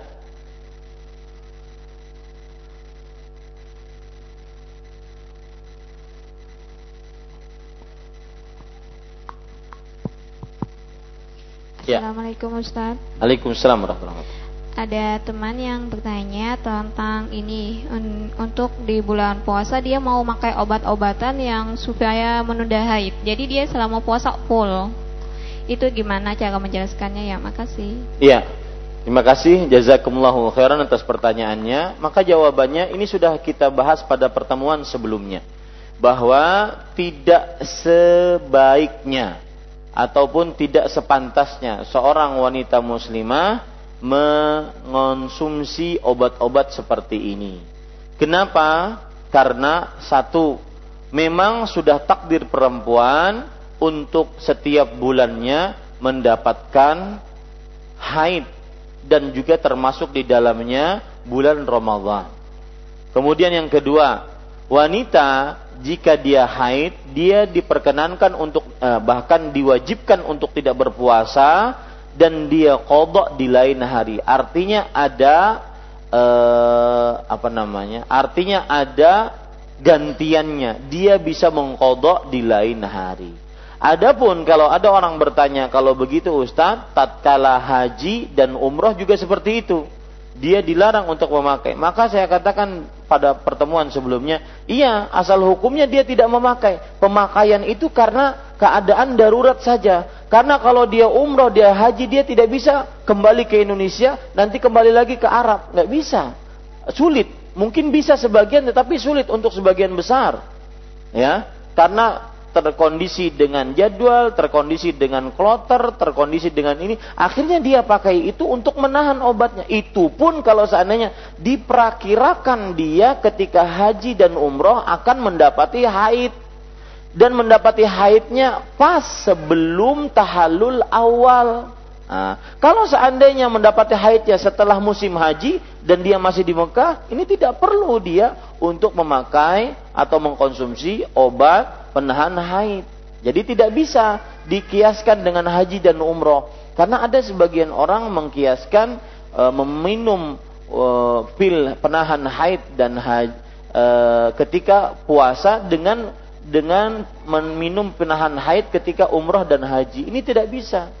Ya, karena dengan sebab-sebab tadi itu sudah takdir kodrat wanita, kemudian juga wanita mempunyai solusi. Solusinya dia bisa kodok di lain hari. Memang di sini, nah di sinilah saya singgung di awal tadi ya, bahwa Islam itu dibangun syariatnya di atas kemudahan dan ketidaksulitan. Ya, tidak ada pemberatan dalam agama Islam. Ya, kalau memang dia haid, meskipun pas haidnya 10 hari terakhir, aduh Ustaz sedih benar. Ya, haidnya pas 10 hari terakhir. Maka kita katakan itu takdir Allah dan Lailatul Qadar tidak mengenal apakah dia haid atau tidak haid. Lailatul Qadar mengenal kamu beribadah tatkala malam 10 hari terakhir atau enggak. Itu dia. Dan masih banyak ibadah yang lain yang bisa dikerjakan oleh wanita haid, wanita yang haid ketika 10 hari terakhir bulan Ramadan. Begitu juga ketika hari-hari biasa di dalam bulan Ramadan. Dia masih bisa. Yang dia tidak bisa kerjakan cuma puasa, sholat, ya, Kemudian umroh, itu saja. Selainnya dia bisa dikerja, bisa kerjakan. Berzikir, berdoa, baca Quran, kemudian bersedekah, dan banyak hal-hal yang lain yang bisa dia kerjakan wanita meskipun dalam keadaan haid. Wallahu alam. Dan jangan terlalu berlebih-lebihan ibu dalam beribadah. Kalau memang sudah takdirnya haid, ya sudah berarti dia haid. Wallahu alam. Nah. Bismillah, barakallahu fiik Ustaz. Wa fiik barakallah. Nah. Ada pertanyaan titipan. Uh, teman ini bekerja di pajak. Bagaimana menjelaskan bahwa pajak itu tidak sesuai dengan syariat? Karena uh, beliau pernah berkata bahwa pajak sekarang tidak senga, tidak sama dengan pajak terdahulu. Dari sisi Gak tahu juga saya Ustadz, tapi ya. beliau menjelaskan demikian. Dan uh, beliau minta penjelasan definisinya itu alasannya mengapa dan kenapa. Dan yang kedua saya bertanya uh, untuk suami istri di bulan Ramadan nah. melakukan hubungan uh, untuk mandi junubnya itu sebaiknya sebelum sahur atau ada batasan sebelum matahari terbit Ustaz? Pian hendak ya Pak.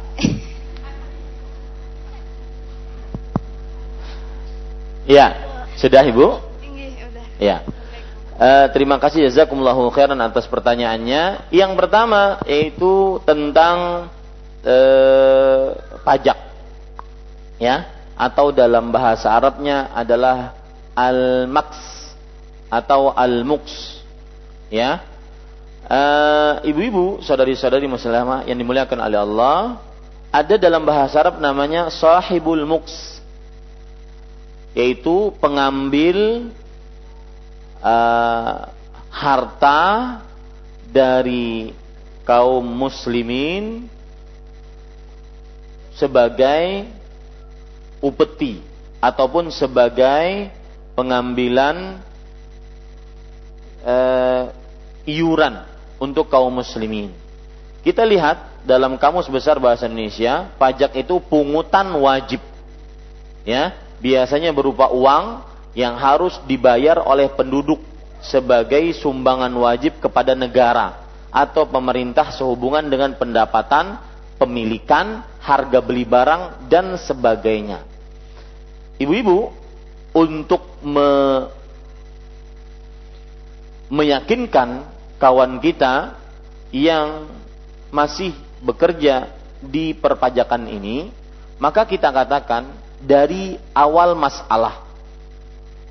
Awal masalahnya adalah satu bahwa seorang harus mencari rezeki yang halal. Karena itu perintah Allah dan Rasulnya. Karena rezeki halal akan mendatangkan kebaikan dan keberkahan di dunia dan di akhirat. Itu satu. Yang kedua, pendahuluan yang harus kita sampaikan kepada mereka yaitu bahwa mengambil harta seorang muslim tanpa kebenaran itu diharamkan dalam Islam dan termasuk dosa besar. Kenapa? Karena harta seorang muslim asal hukumnya adalah suci, haram untuk diambil. Walau satu sen pun. Nah, itu poin kedua yang harus ditekankan. Dan termasuk lima perkara urgen yang sangat diperhatikan dalam Islam adalah menjaga harta. Menjaga harta. Dia ada lima, menjaga agama, keyakinan, akidah, menjaga darah, menjaga kehormatan, keturunan, menjaga harta, dan menjaga nyawa. Lima hal itu. Nah, termasuk di dalam penjagaan yang harus dijaga dalam syariat Islam dan merupakan tujuan syariat Islam adalah menjaga harta. Ya, menjaga harta. Maka apabila harta ibu saya ambil tanpa kebenaran, ya kebenaran tentunya ukurannya adalah Islam, maka ini berarti mengambil harta orang lain tanpa kebenaran dan itu dosa besar. Karena kenapa? Harta seorang muslim itu terjaga dan suci dan haram untuk diambil walau satu sen pun. Nah, jelaskan dua mukadimah ini kepada beliau. Ya, pertama tadi bahwa seorang muslim diwajibkan mengais rezeki dengan cara yang halal. Yang kedua, harta seorang muslim kalau sudah dia miliki itu haram untuk diambil kecuali dengan kebenaran. Sedangkan pengambilan pajak itu pengambilan tanpa kebenaran. Ya, tanpa kebenaran. Ini ibu-ibu, saudari-saudari muslimah yang dimuliakan oleh Allah Subhanahu wa taala. Nah, jadi cara menjelaskan seperti itu. Lalu Ustadz kita berhadapan dengan pemerintah, yaitu dengan kewajiban pemerintah. Maka pada saat itu berarti kita berhadapan dengan sebuah peraturan yang kalau kita tidak e, patuhi maka akan membahayakan diri. Maka maka akan membahayakan kita. Maka kita mengambil salah satu hal yang paling ringan, yaitu kita bayar pajaknya demi kelancaran urusan kita yang lain. Daripada kita tidak bayar, kita akan didendakan dengan denda yang lebih besar. Nah, ini bagi yang membayarnya. Adapun bagi yang mengambilnya, maka dia mengambil sesuatu yang tanpa kebenaran. Di situlah kelirunya orang-orang yang melakukan atau bekerja di perpajakan. Wallahu alam. Pertanyaan kedua tadi apa tentang? Oh ya, ma e, berhubungan badan, kemudian apakah mandinya sebelum azan atau setelah azan? Maka jawabannya, makanya saya tadi e, bertanya, mau kapan mandinya? Terserah bisa mandi sebelum subuh atau mandi setelah subuh. Tapi jangan sampai kita ketika mandi setelah azan subuh itu kita akhir-akhirkan karena takut waktu azan subuh, waktu subuh kan terbatas. Jangan sampai e, mengakhirkan waktu subuh. Ya, boleh kalau seandainya seseorang masuk ke dalam azan, dia masih dalam keadaan junub, belum mandi junub, maka dia sah puasanya. Dia sol, dia mandi, kemudian sholat subuh, kemudian dia berpuasa. Sebagaimana cerita Aisyah radhiyallahu anha tentang Rasulullah sallallahu alaihi wasallam Kana Rasulullah sallallahu alaihi wasallam yudrikuhul fajru wa huwa junubun thumma yaghtisilu wa yasum. Rasulullah sallallahu alaihi wasallam masuk waktu subuh dalam keadaan junub. Dalam riwayat yang lain, dalam keadaan junub bukan karena mimpi. Dalam riwayat yang lain, dalam keadaan junub karena bergaul denganku. Ya, maka kemudian beliau mandi, lalu beliau sholat subuh, lalu beliau berpuasa. Nah, ini menunjukkan boleh. Makanya saya katakan tadi, silahkan pilih. Entah sebelum subuh atau sesudah subuh. Yang penting jangan pas azan atau jangan setelah azan kita melakukan hubungan badan. Nah, ini haram. Ya.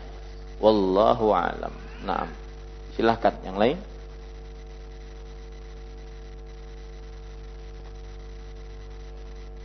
Tidak ada?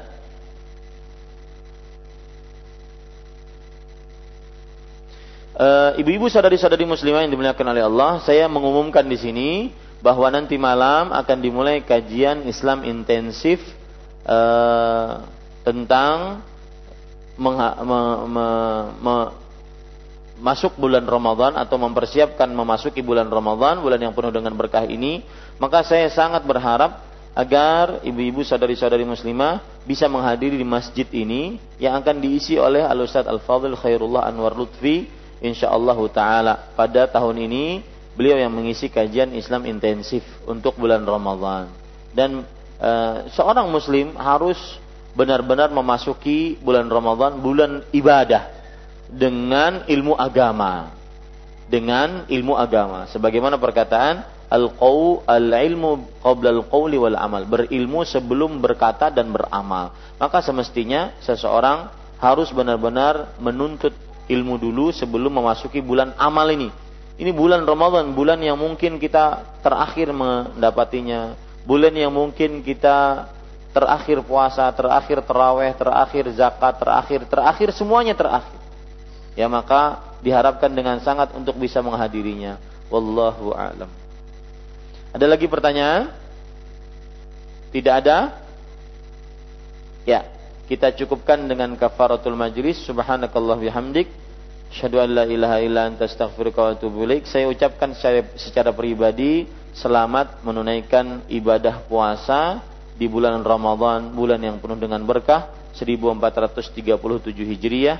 Semoga kita diberikan petunjuk iman dan kekuatan untuk beramal mengisi bulan Ramadan dengan amal-amal saleh.